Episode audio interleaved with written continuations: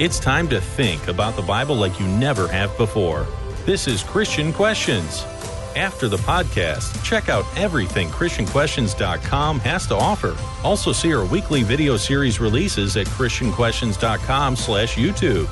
Now, here's your hosts, Rick and Jonathan. Thomas Jefferson once said, In matters of style, swim with the current. In matters of principle, stand like a rock. I'm Rick, and this is not your typical Christian commentary as we look at Bible related topics from a different perspective. And joining me, as always, is Jonathan, my co host for more than two decades. This podcast centers on godly principles, family values, and honest dialogue in a politically free zone. So, Jonathan, what is our topic for today's episode? Well, Rick, our question is Are we supporting the right world leaders? And our theme text is found in Mark chapter 12, verse 17.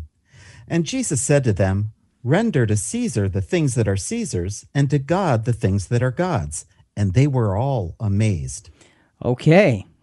are we supporting the right world leaders? So, coming up in today's, well, actually, before coming up in today's podcast, coming up in today's podcast is Julie. Hey, Julie, how are you? Hi, gentlemen. So, here in the United States, we have presidential elections around every four years and a lot of state and local elections in between. Many of our listeners around the world have a right to vote in their respective elections, but it's obvious that this worldwide venom between opposing sides is getting more corrosive and personally damaging. So, here we want to take a step back and make sure that we aren't becoming caught up in the contentiousness. This program is a reminder about how to act before and especially after an election. All right. Now, coming up in today's podcast, shouldn't our Christian political views be about right and wrong and not right and left? Find out how to navigate this tricky terrain in about 15 minutes. Look, we know corruption is rampant in the political world. So, how do we as Christians navigate through this while we attempt to stand for what we might think is right? This is coming up in about 30 minutes. And then finally, who would Jesus vote for? Well, we'll talk about that in about 45 minutes. Meanwhile, politics. It's a word that represents a world of power, prestige, and problems. It's a word that conjures up anger, division, and disrespect. It's a word that often gives us a sense of retreat and uncomfortable acceptance. Sometimes I think we forget that the ideal perspective of political power is to serve the needs of the people with the utter lack of tolerance we seem to have embraced in dealing with political and social issues, what role should a Christian play? Are we supposed to pick the side we think is most just and righteous? Are we obliged to stand for principles? If so, what principles? And what about the need for compromise? Would that change anything? What would Jesus and the apostles do if they lived in our time? What should we do to best stand for our beliefs and discipleship? This is not a conversation about politics. It is a conversation about being a faithful Christian. Now, look, it sounds like a conversation about politics, but it is not. And we want to be abundantly clear we don't do politics at Christian Questions. We simply don't. So, to set the groundwork, Jonathan, let's go to Galatians chapter 5, verse 13. For brethren, ye have been called unto liberty. Only use not liberty for an occasion to the flesh, but by love serve one another. Okay, so we're talking about Christian liberty and talking about the ability to make choices on our own as Christians. Now, we have lots of principles. Romans chapter 14 gives us principles and it gives us a sense that sometimes you see things one way, I see things a different way. And in Romans 14, it says, look, to each man, they must follow their own conscience. They stand before God. Before God will make them stand. Yea, God is able to make them stand in whatever it is. Having said that, I want to be abundantly clear that Romans 14 is not about basic things such as morality. I can't bring my own morality to Christianity and say, well, this is the way I think. No, no, no, no, no. Romans 14 is about things where we have the li- liberty, leadway. Things like morality and basic Christian integrity, there is no leadway. Just let's understand that. And Rick, uh, going back to the Galatians 5:13, It makes me think that we need to have respect and honor others' consciences, even if we disagree. You know, it says to be selfless, love, serve one another. Yeah, yeah, it really is very important. And you know, you know, Rick, you brought up that Romans 14. We're not going to have the time to go through that. So, homework, homework assignment for all of our listeners. Please take a look, go ahead and read it from an easy to read translation, The Principles of Christian Liberty, because that will kind of guide the overall thinking of this program.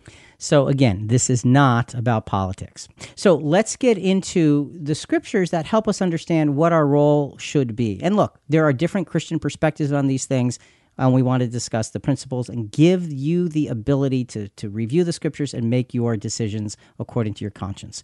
The New Testament speaks about our social and political responsibilities in some detail. There are several scriptures. We're going to focus on one group, that's Romans chapter 13. We're actually going to focus on Romans 13, 1 through 7. Right now, let's do Romans 13, 1 and 2.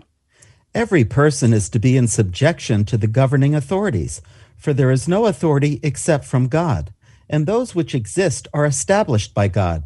Therefore, whoever resists authority has opposed the ordinance of God, and they have opposed, and they who have opposed will receive condemnation upon themselves. So, uh, Jonathan, you said those which exist are established by God. What does that mean? All of our governments are established by God?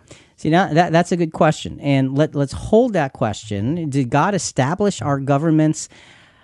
We need to deal with that question, but just a little bit later in this in this segment because okay. we need to put it in a better perspective. But so we'll we'll come back to that.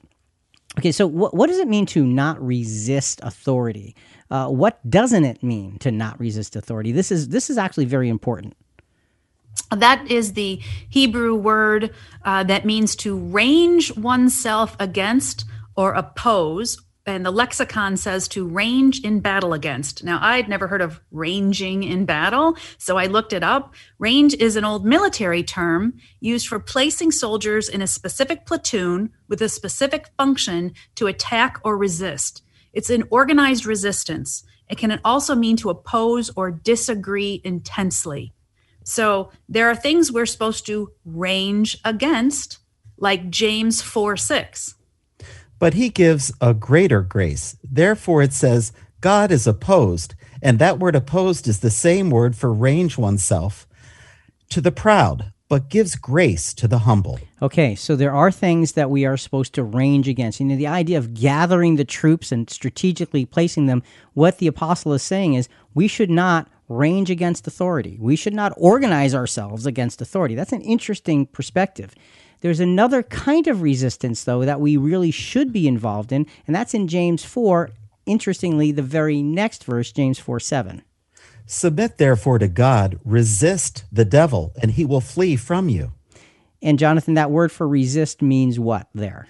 It means to stand against, that is, oppose. Okay, so the idea is to be able to withstand it, but not to gather the troops against. We don't fight against Satan we withstand him. God does the fighting for us. That's why we wear the armor of God.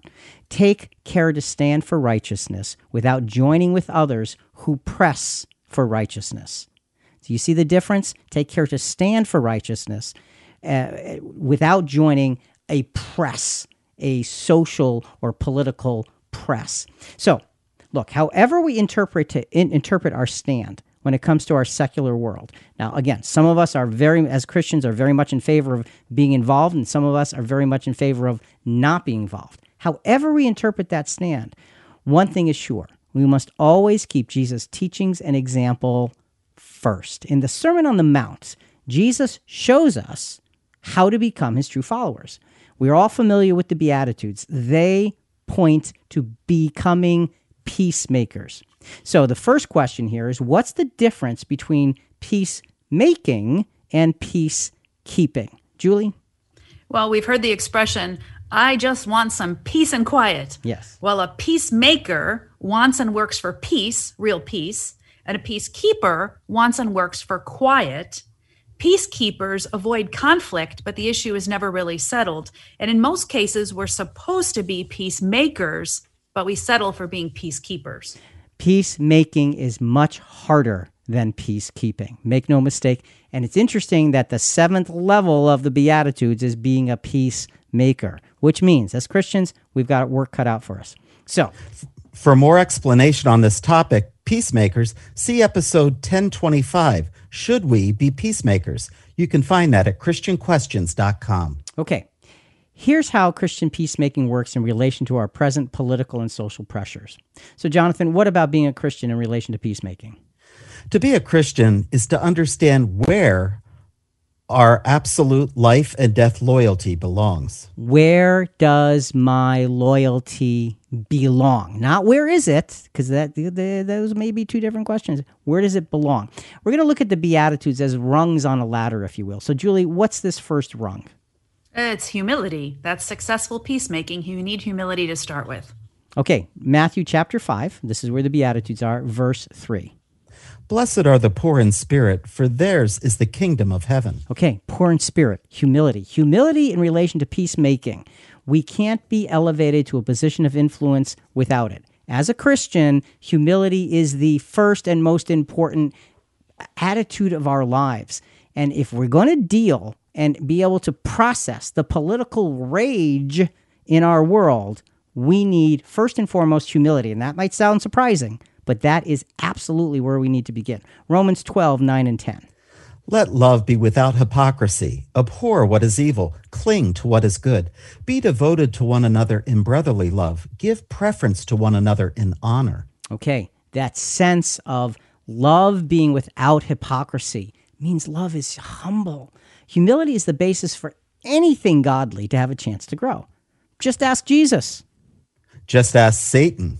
sure, right. You, you got the two sides of the story, right? You ask yep. Jesus and you see humility as he did everything the Father would have him to do. And you see Satan who completely crushed humility and did everything he wanted to do as he wanted to be like the Most High.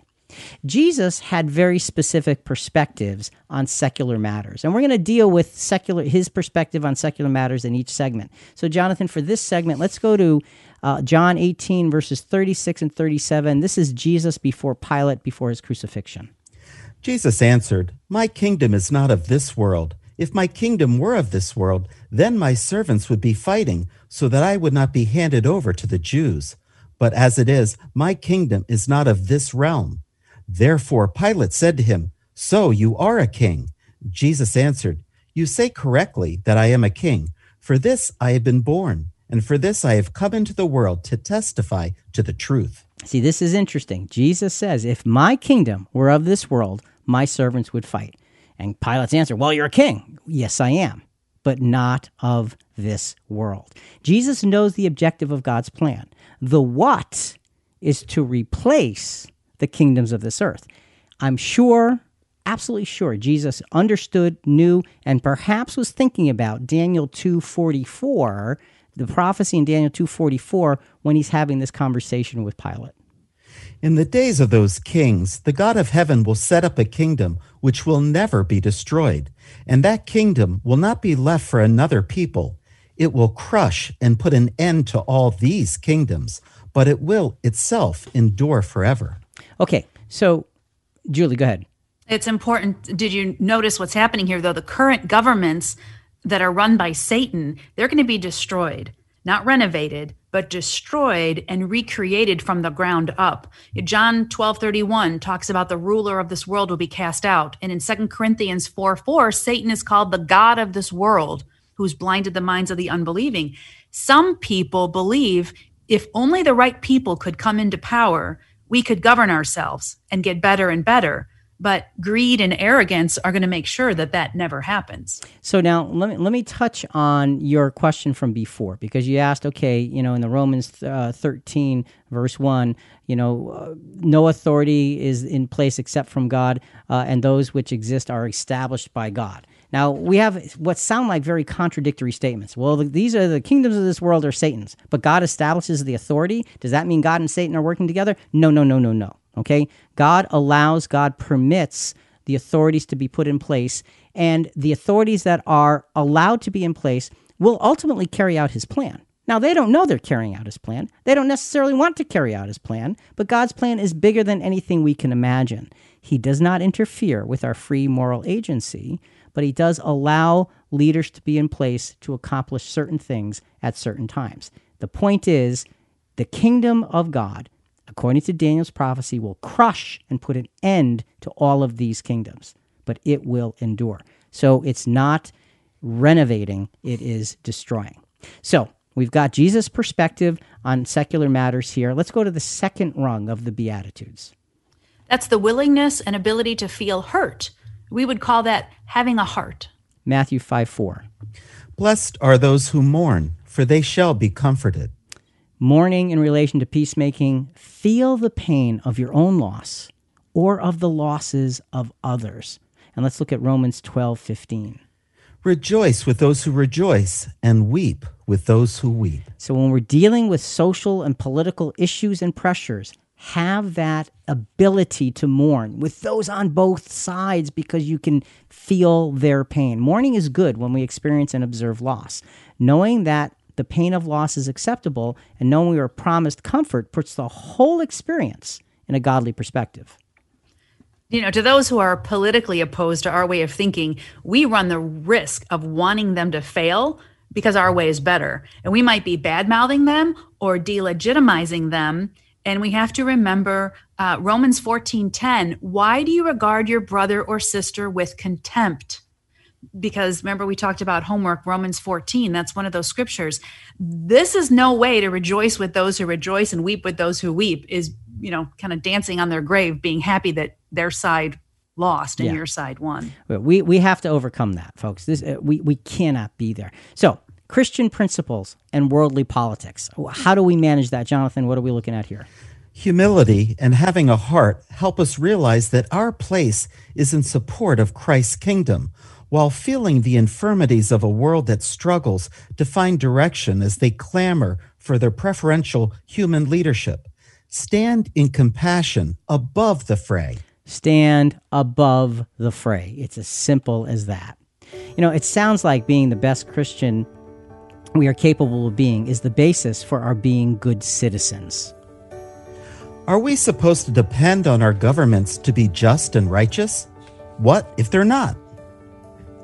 It's been a privilege and exciting interacting with our listeners all over the world. Reach out to us anytime at ChristianQuestions.com. In addition to always continuing the conversation on our website, in social media, and our YouTube channel, learn more about becoming a Christian Questions ambassador. There are several impactful ways you can help us continue to spread the gospel message. Go to ChristianQuestions.com and click on Support CQ in the top navigation menu. Join our incredible team of volunteers and find out more. Now back to Rick and Jonathan. Okay, Jonathan, this is a hard question. To even think about worldly organizations and governments upholding godly principles, look, it's often a waste of time. The Apostle Paul walks us through the appropriate balance. Remember, Paul himself did not politically challenge the slavery of his day. He instead instructed us on how to be examples within it. He didn't seek to change it, but he taught us how to stand as high as we can within the context of the things we're dealing with. Important principle. So, Paul continues to instruct us on our social and political responsibilities. We started with Romans chapter 13. We looked at verses 1 and 2. Let's now go to verses 3 and 4. For rulers are not a cause of fear for good behavior, but for evil. Do you want to have no fear of authority? Do what is good, and you will praise for the same, for it is a minister of God to you for good.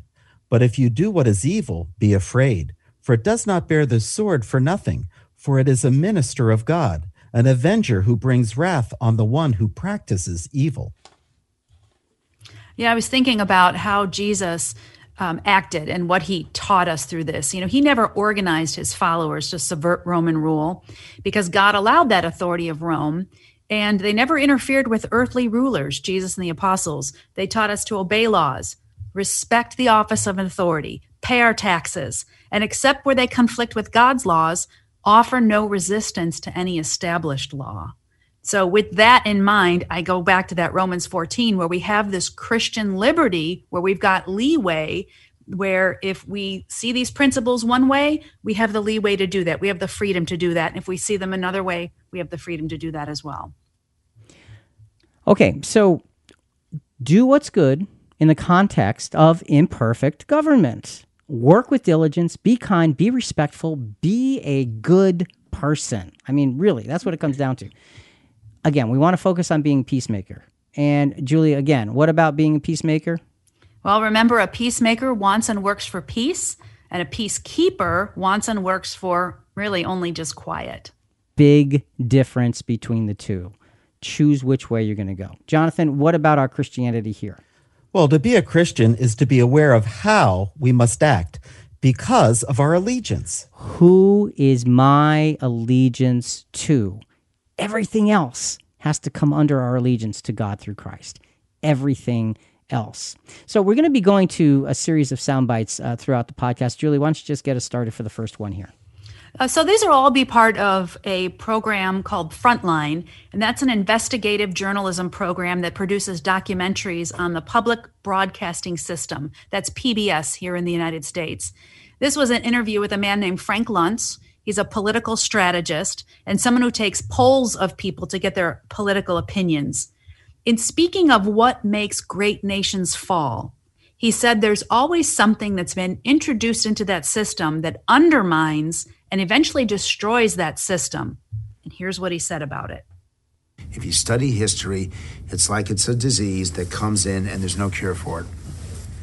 For us, that disease is social media because it actually rewards not just negativity, but there's no differentiation between fact and fiction.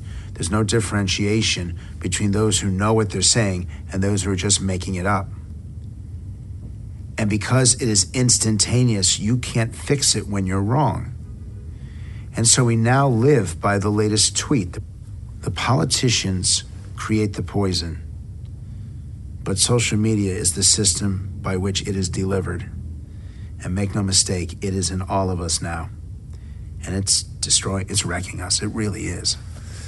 That is a very sober warning. And, you know, we've talked many, many times about social media and, and the traps. And look, when you're dealing with matters like politics and social issues and elections and preferences and, and the rights of people, it gets even worse. We got to be careful to make sure we're looking at factual representations instead of opinions. And um, folks, unfortunately, we thrive on opinion and passion not on facts. And that is a big mistake. So let's get back to building our Christianity to stand against this. What's the third rung in terms of the Beatitudes, Julie? It's commanding a gentle, meek spirit in our daily experiences. Okay, Matthew 5 5. Blessed are the gentle, for they shall inherit the earth. Okay, blessed are the gentle. So when we look at this, gentleness is built on humility and heart, the first two. These two elements, the first two, open our responses to be measured. A measured response is generally a gentle response. So when we look at gentleness in relation to peacemaking, to be gentle is to be understanding. This means listening. Romans 12, Jonathan, the first part of verse 16. Be of the same mind toward one another. Do not be haughty at mind, but associate with the lowly think about this. Think about the idea of gentleness in relation to these things and being a Christian. And think about a brain surgeon. A brain surgeon is bold in their profession as a surgeon. I mean, you think about operating on somebody's brain, there is an incredible boldness there. But when it comes down to the actual surgery, there is an amazing overriding gentleness that gets the job done. Well, I don't think I'd call American politics gentle. no, you know, and that's a big problem here. Yeah, well, we need to take a selah moment, which means we need to pause and consider what we stand for so we don't get caught up in the emotion or the political frenzy. You know, you're right. In, in, in the Psalms, you've got that selah, pause and consider.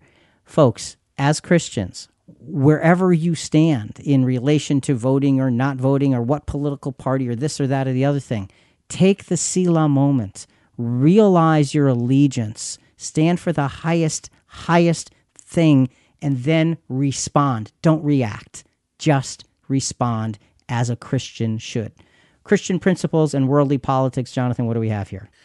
We may be in the right, but without a gentleness of spirit and approach, what kind of example would we be? Gentleness provokes peacemaking. You understand that peacemaking is hard. Gentleness actually pushes the peacemaking agenda forward because it's awfully hard to argue and to kick back against gentleness. Julie, go ahead. We can also be right, but if we're presenting ourselves totally wrong, that whole point is going to be lost. Right, right. And so the humility, the the the mourning, having a heart, and the gentleness are part of being right, and then being right in the right way. Those are those are those are important points. So let's look at Jesus' own perspective on secular matters. Now we touched on what he said to Pilate before, "My kingdom is not of this world, else my followers would fight." Totally different perspective here, not perspective rather, but totally different context is what I meant to say. Matthew 6, 9 to 10, this is the Lord's Prayer. Pray then in this way Our Father who is in heaven, hallowed be your name. Your kingdom come, your will be done on earth as it is in heaven you know, Satan is the God of this world, but only under the control and allowance of God. Winning and losing an election is within that overriding providence that allows us to find the good in it for us. But how does that help us not be so disappointed or angry or worse when our preferred candidate doesn't win? You know, it's important to realize that if you believe in God's providence, here's an idea. If you believe in God's providence, believe in his providence. Don't let it be lip service. Oh, God's providence is going to take care of everything. And then be all bent out of shape when it doesn't happen the way you want it to. No, no, no, no, no.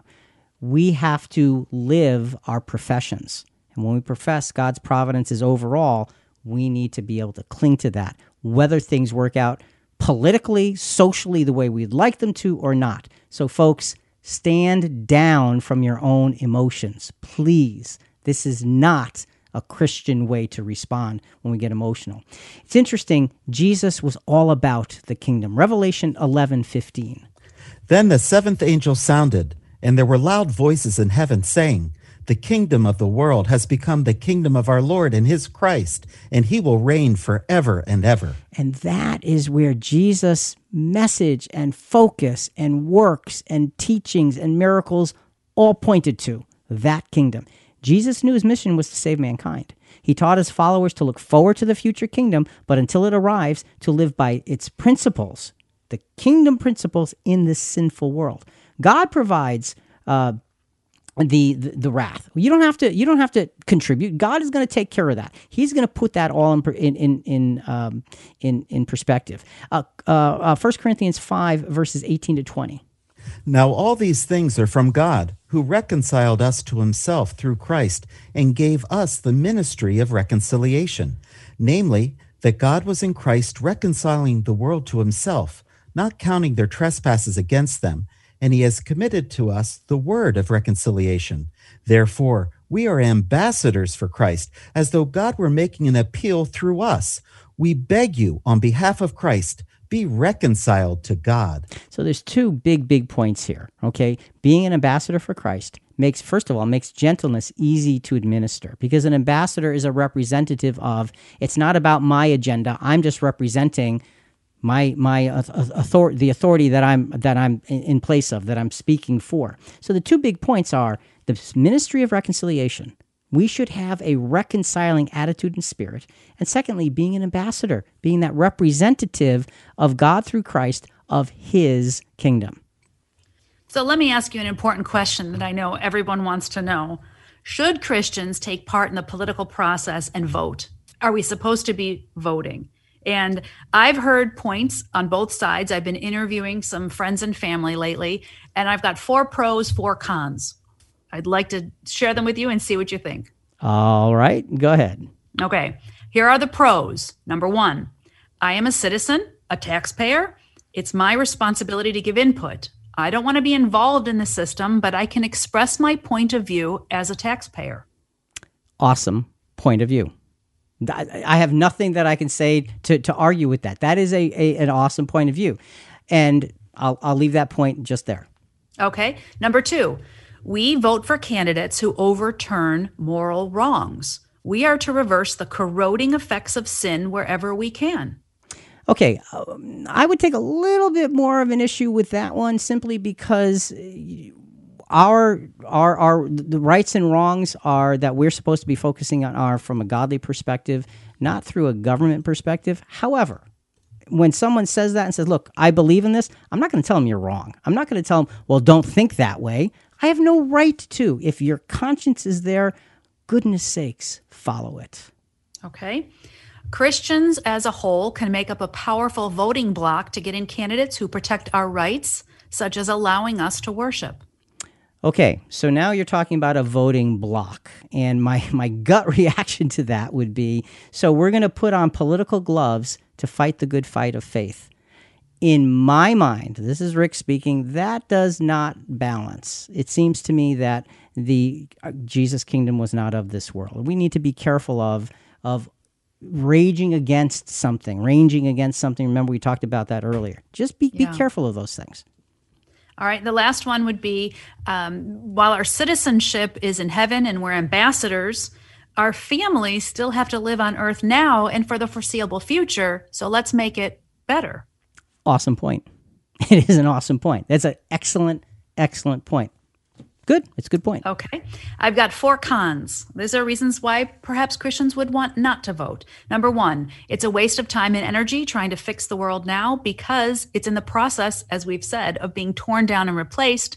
Only God is the solution to the world's problems. Well, that you know, you're right about that. God only it is only God is the solution to the problems. But let us also not say, look, it's a waste of time to to try to fix things. We have to be good examples of fixing things and be on the right side of fixing things. So I take that kind of half and half. We can't just wait for it to just right. happen. We've right. got to do something in our sphere of influence.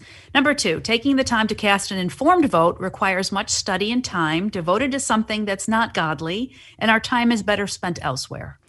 Um, most of us, Rick opinion coming in here. Okay, most of us take enough time to kind of get a sense of what's going on. And if we could take enough time to get a sense of what's going on, we could use that same time to do the research. So I wouldn't say, well, it's going to take too much time. I think we probably already spend enough time. We just maybe need to invest our time rather than just spend it. So yeah, I don't know if that's really in my mind. And, and folks, I'm just giving you opinions here. Okay. Right. Right. All right, so here's a third reason why I've heard people, Christians, do not vote. Jesus told us his kingdom is not of this world, and we aren't of this world, meaning this present evil order of things. Romans 12, 2 says, Don't be conformed to this world, meaning don't be entangled by the things of this world. Therefore, we should remain neutral, but not complain if things don't go the way we want it to. Awesome point. Thoroughly awesome point. Okay. And so, really, there are thoroughly, I think, wonderful points on both sides of the issue. And there's some points that, I, yeah, I don't know. And All right, so, I got one, one last one. Oh, okay. All elections will be choosing the lesser of two evils, which is still choosing evil. Okay, I can see that. Uh, you know, I the, folks, what this is showing us is that we see things through the eyes of what we see as most important as Christians. We're not here to tell you no or yes on your conviction. What we are here to do is to remind you, as we remind ourselves, make sure your conviction is on godly principles based on sacrificing your life and your will to doing that which Jesus would have you to do as you walk in his footsteps. Okay? So, points on both sides. We're going to leave it at that. We're not here to tell you yes or no. You need to make that choice. But let your conscience be your guide. Let your spiritual conscience be your guide. Your spiritual conscience be your guide. Let's get to the fourth rung of successful peacemaking. Julie, what is it? An insatiable appetite for godliness and righteousness. And Jonathan, Matthew 5 6. Blessed are those who hunger and thirst for righteousness, for they shall be satisfied hunger and thirst for righteousness. Once we are humble and we have a heart and gentleness has begun to gel, we are now in a wide open position to not only uh, to be not only fed but nourished and satisfied by godly righteousness. And folks, here's where we can get off track really easily because we can be feeling nourished and fed by feeding into the political rhetoric. That's not where we belong. We belong on that godly righteousness level.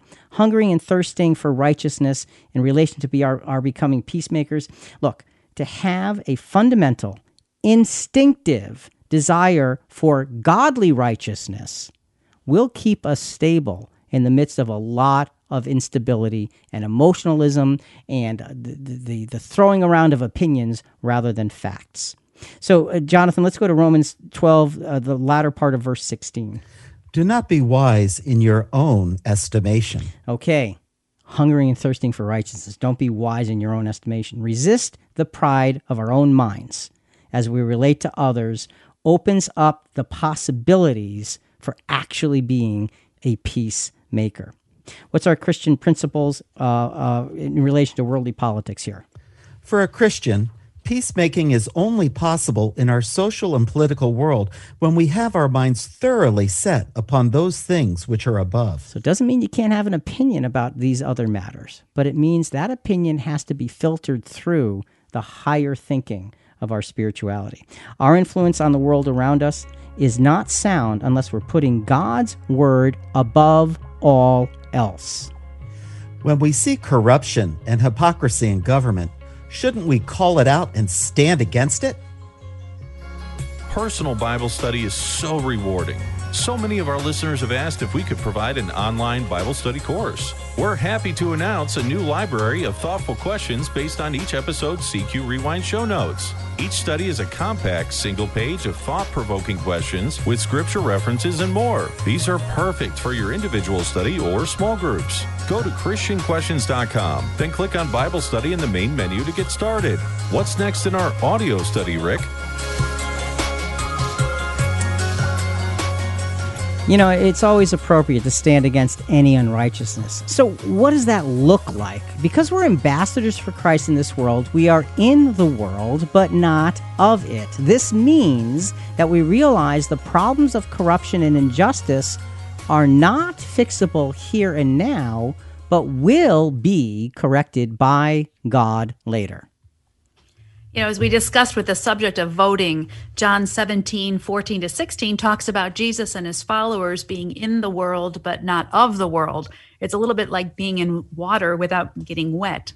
Uh, but, you know, if we're telling people, and I know you're saying using the Christian liberty to decide, but for those who don't vote, do is an argument that we want the benefits of a democracy without taking the time to participate in it and have someone else secure our freedoms or overthrow a dangerous dictator while we stay at home in our warm bed waiting for God's future kingdom.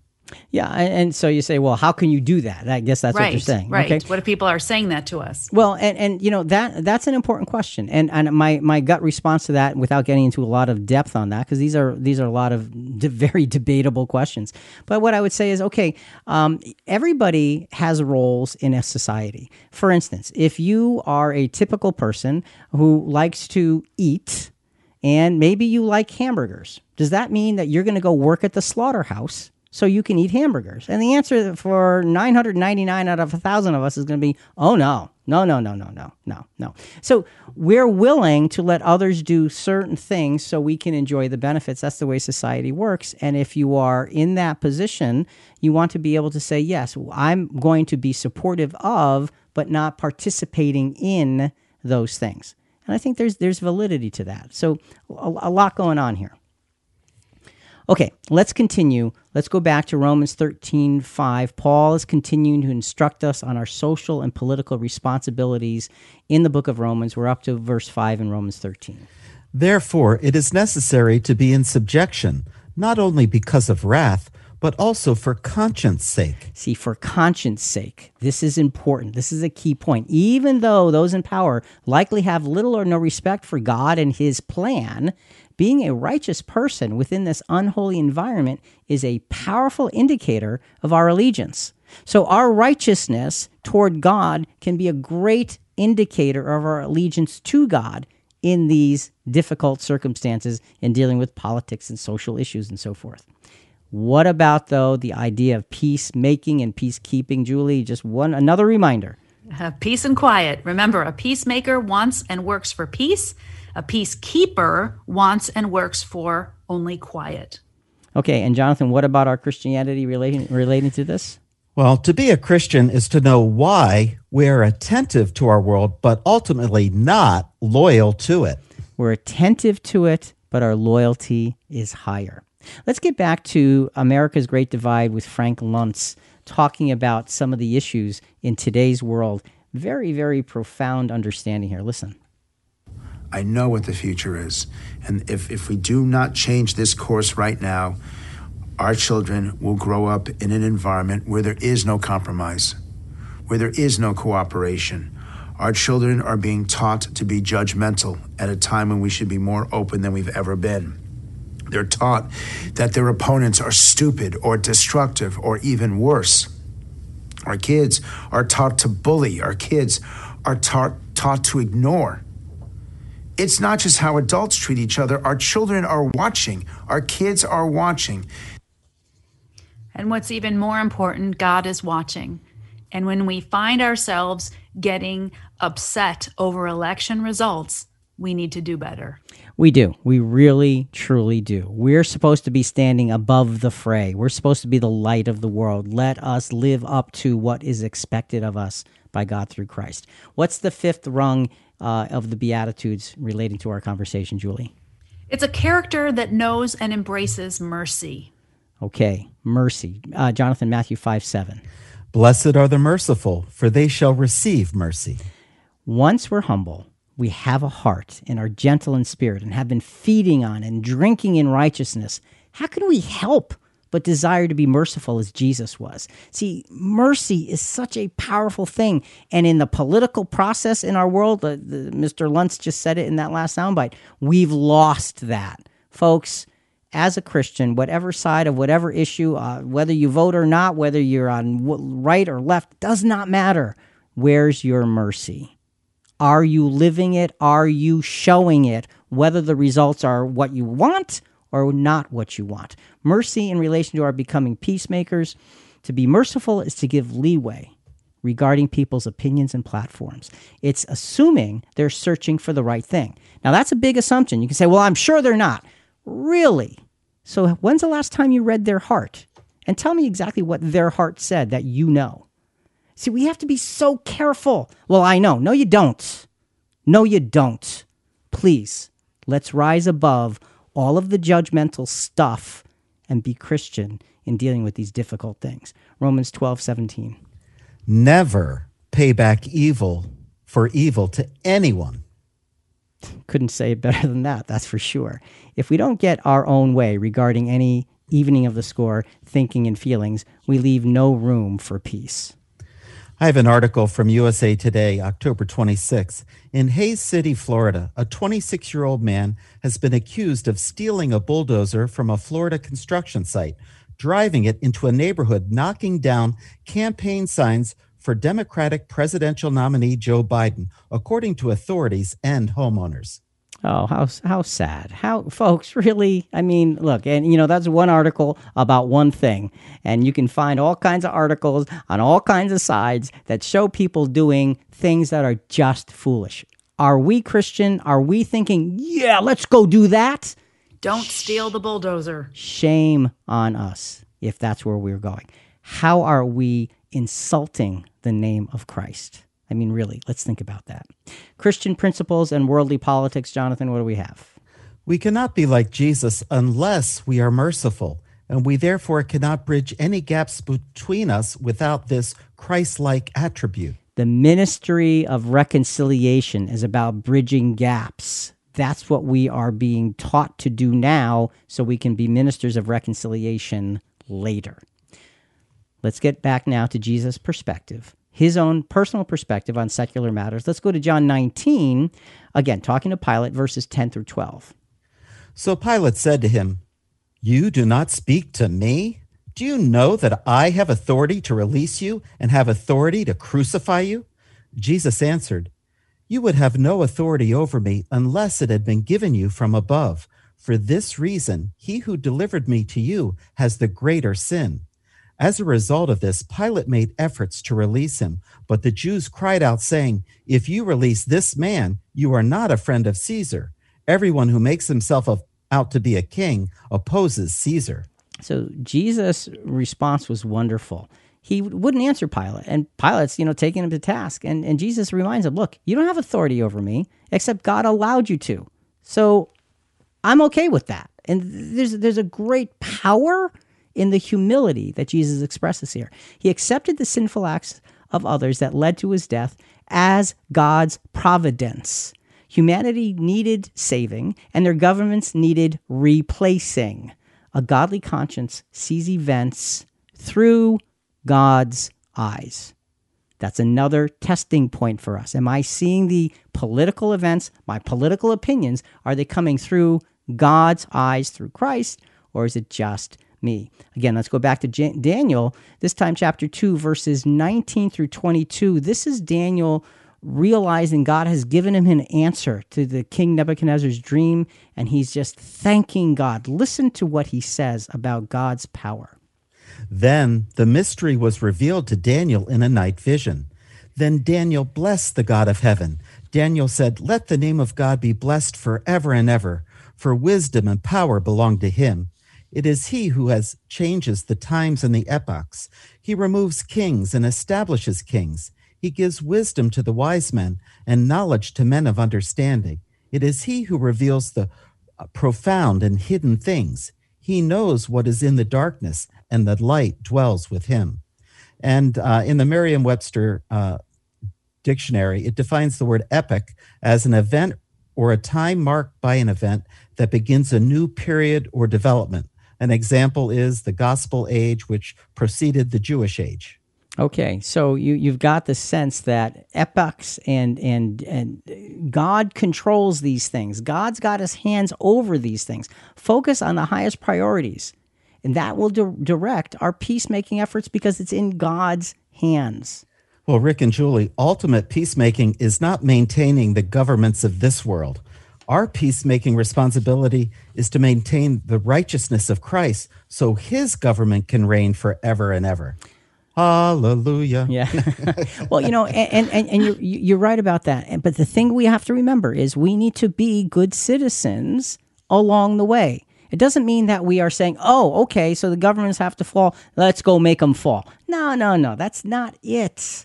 We have to stand for righteousness the way the apostles did and the followers of Jesus did and live even in an unjust world as high a level as we can. Let's go back to the Beatitudes. What's the sixth one, Julie? Godly intentions behind all of one's actions. Godly intentions. Matthew 5 8. Blessed are the pure in heart, for they shall see God. Oh, now this is beautiful. Pure in heart. Once we're humble, we have a heart and are gentle in spirit and have been feeding on and drinking in righteousness and have engaged in merciful actions, we now seek to never let these things go and desire purity in every thought and feeling. Now, look, purity in heart does not come automatically with our proclamation that Jesus is our Savior. Just because we say that or we feel that doesn't mean we become pure in heart automatically. We have to grow into that purity of heart. So, to be pure in heart in relation to our becoming peacemakers in dealing with the political and social issues of our world, very simply stated in Romans 12, the second part of verse 17. Respect what is right in the sight of all men. And Rick and Julie, one of the sad things in our world uh, today is that when someone on one side of an issue does something good, the other side almost never acknowledges it. Ah, great text to remember that is Proverbs 3:27. Do not withhold good from those to whom it is due when it is in your power to do it. Love that proverb. So and, and, Jonathan, you're so right. We we shy away from, oh, we don't want to give credit to that side because that's the side I don't want to be. Really? Are we that amateurish and that childish? Look, the world can be whatever they could be. Folks, I'm talking to you as Christians. We can't, cannot, cannot stoop to those levels. We have to rise above this because we are the only light that these people ever really get to see. Giving respect to the highest standards lets those around you know what you stand for. This is not easily easy, especially when opinions and preferences hide principles from all of us. Jonathan, our, our final Christian principles and worldly politics point for this segment.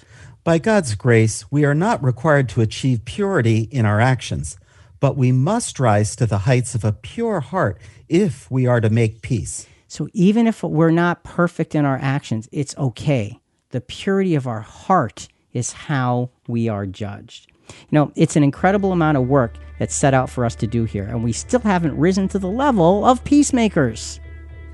All of these things to work on, and we know we can't change the world now. Is it all worth it? Our CQ crew is always giving you podcast extras, like our exclusive weekly newsletter that highlights featured episodes you may not have discovered yet, video content you may not have seen yet, CQ Rewind show notes, extra Bible study questions, and social media highlights, all packed into an easy to follow email inbox delivery. Sign up now by texting CQ Rewind to the number 22828. That's CQ Rewind with no spaces. Text to the number 22828. We never sell or give away your information, and you can unsubscribe at any time. It's easy. So just send us a text and you'll be subscribed.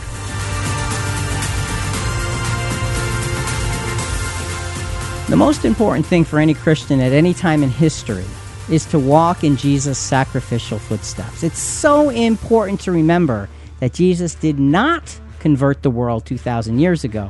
He did call out a few to follow him, those whose faithfulness would contribute to saving the world later. It's a matter of understanding the timeline of God's plan. And folks, we should be true examples of good citizens. Whatever that means to you, be it at its highest level in terms of your Christianity and in terms of your loyalty to God first. Let's go back to Romans 13, verses 6 and uh, get to verses 6 and 7 now as Paul continues to instruct us about our social and political responsibilities. For because of this you also pay taxes, for rulers are servants of God, devoting themselves to this very thing. Render to all what is due them tax to whom tax is due, custom to whom custom, fear to whom fear, honor to whom honor. So it's interesting. He says, render to all what is due. So when you take that phrase, render to all, and you build it upon the previous thought from the last segment of from these verses, for conscience sake, it, it's saying to be complete in your good citizenship. Folks, that is such an important thing. Now, I realize that many of us are going to interpret that one way, and others of us are going to interpret it another way. Fine. Just make sure that you're interpreting it in relation to the highest Christian principles. This exhibits a trustworthy character, and that is a witness to the gospel. And that's really what this is about. And Julie, I know I keep asking you about it, but one more reminder about peacemaking. Okay, remember, a peacemaker wants and works for peace, and a peacekeeper wants and works for quiet. It's such an important distinction. It sounds so simple, almost trite, but it's not. Peacemakers are willing to go beneath the surface to find a way to actually alleviate the problems. We need to be working in a reconciling manner in our lives right now. So, what about our Christianity, Jonathan? Well, to be a Christian is to know who is worthy of our cooperation and who is worthy of our loyalty. The world that we live in is worthy of our cooperation, but God in heaven is worthy of our loyalty. Let us not confuse the two, and let us live our conscience so that we are, are, are fully taking care of those things in the proper order with the proper uh, focus on the highest, highest thing. So, Julie, we're going to go back to uh, America's Great Divide with Frank uh, Luntz. Frank Luntz ran focus groups uh, during and after various U.S. presidential debates to find out public opinion. He had to listen to these strong emotions on both sides and became discouraged. And here's where we're going to drop in on this interview. I don't know if this is recoverable. And remember, the people you have sitting in this chair have much more important jobs than I do, uh, have been in places I've never been. But what they haven't heard are the voices of so many thousands of Americans who told me just how unforgiving they are, how bitter they are towards the other side. Everybody wants to speak, nobody wants to listen. Everyone wants to be heard, nobody wants to learn. Boy, that hurts. That hurts. And, and, and look, folks, again, I, I know I sound like a broken record, but I don't apologize for it at this point. Let us not be described in that way. Let us not be the ones who want to speak but won't listen. Let us not be the ones who are so hurt and bitter we can't give give time of the time of day to somebody on the other side. Because what does that t- say about us? Is that Christ like? No, it's not. We must rise above. Julie, we're finally getting to that seventh rung. What is this? Oh, finally, we get to be a peacemaker. and look at all the important preparatory work it took to get to this point. We find this in Matthew 5 9. Blessed are the peacemakers, for they shall be called sons of God. Do you realize that all of the things before this, the Beatitudes, we're building toward this because Jesus now announces, Blessed are the peacemakers, because you will be called sons of God. And that is the heavenly calling at this point in time. This is where Jesus is saying, This is where you want to get to. And he's essentially saying, Follow me, live the way I live, and you too can become a peacemaker. With all the previous steps of development, we can now see clearly, we can now think righteously, and act appropriately. This is an uncommon place to be, that of a peacemaker. The world has forgotten about that. Being at this level enables us to contribute to our society in a wholesome, Christian based way. Be the light in the context of all the mess of the political wrangling and however whatever election is you're looking at however it works out however it turns out be the light that has graciousness and understanding and God's will and providence first in your mind. When we look at peacemaking in relation to our becoming peacemakers in this world especially with this particular subject here's the thing we got to think about. Look we can't change the world now but we can't elevate our own environment by peacemaking, by dealing with the hard things, by being willing to ask the hard questions, go into the hard issues with those who may see things differently. That's what Jesus did. He was never afraid of any hard issue. And we can make other lives better, fuller, and calmer. Calm. That's Jonathan reminds me of the Selah moment you talked about earlier we need to bring calm to the storms of political wrangling. Now, look, we're not saying be involved in politics. What we're saying is be a light that is around people because you're around them. Be the light that's uh, that that can illuminate them being able to handle all of these difficult things. Let's go to Romans 12, 18. If possible, so far as it depends on you, be at peace with all men so far as it depends on you. Now, look, we're not able to bring peace to all, but we can be examples of it. And we, for our part, can be at peace with all men. They may not want to be at peace with us. We can't control that. But, folks, how are you handling the part that you can control? Is it in a Christ like manner? Christian principles and worldly politics, what do we have? Our calling is no, no simple or easy matter we will be entrusted with reconciling the world to God in the future, and therefore must heartily apply all peacemaking principles here and now. Do not stop short of becoming peacemakers in your world. Jesus' own perspective on secular matters one last time. The context here for these verses is the Pharisees and the Herodians uh, uh are, are, are sent to entrap Jesus in his own words. Now, look, at any time in any place that's a that's a foolish thing to try to do. You, you just can't do that. You can't entrap jesus. And here's what happens. Mark 12 14 through 17 they came and said to him teacher we know that you are truthful and defer to no one for you are not partial to any. But teach the way of god in truth. Is it lawful to pay a poll tax to caesar or not? Shall we pay or shall we not pay? But he knowing the hypocrisy said to them why are you testing me Bring me a denarius to look at. They brought one and said to them, Whose likeness and inscription is this? And they said to him, Caesar's. And Jesus said to them, Render to Caesar the things that are Caesar's, and to God the things that are God's. And they were amazed at him. Okay, Jesus simply did not have the time or the need to engage in petty secular complaints, and he put them to rest very simply and easily right there. So let's look at the title of this podcast. Are we supporting the right world leaders? And that Christian that question applies to Christians around the whole world. And that question that gets asked all over the internet with every major world election, who would Jesus vote for? Who are we supposed to vote for? Are we supporting the right world leaders and who what would Jesus do? Okay, first of all, who are we supposed to vote for? You really think you're going to get a direct answer from me on that? Probably not. Here, here, and again, this is going to be a, a Rick opinion based on the scripture study and so forth. Jesus was bound. He's a Jew. He was bound by the Jewish law. He would have been steeped in Jewish tradition and thought and process for the bringing forth of leaders. Now, in the Jewish law, it was shown that God appointed the leadership. Now, when they had kings, they messed that all up. Not talking about that, talking about before that.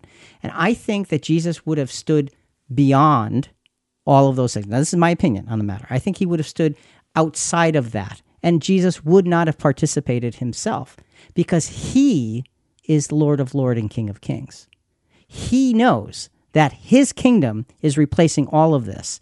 And for him to choose this or that in looking at Satan's world is is it would have been, I think, contradictory to his stance. Uh, he said before Satan actually fell, "I've seen Satan fall as lightning from heaven." He said, so he's seeing the kingdoms of this world crumble, and that's what he was about. So no, I don't think he would have been involved. That's a Rick opinion. Do with that what you will.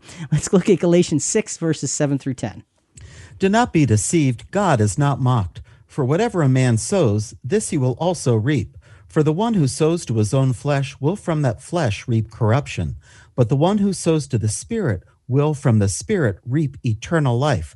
Let us not lose heart in doing good, for in due time we will reap if we do not grow weary. So then, while we have opportunity, let us do good to all people, and especially to those who are of the household of faith. Okay, let's do good to all people, especially to those who are of the household of faith. Now, for some of us as Christians, we would say part of that doing good is expressing our perspective in matters of voting and, and, and these kinds of things.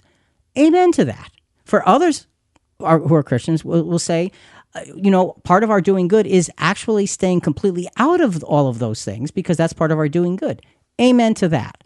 Whatever your highest Christian conscience is directing you to do.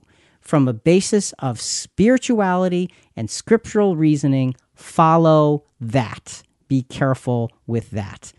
No matter which way you do it, let me assure you that if you are truly following after Christ, the rest of the Beatitudes are going to apply to you. Okay? We've, uh, we've gotten to the point of peace being peacemakers. The rest of the Beatitude teachings are results of what happens when you're a true peacemaker.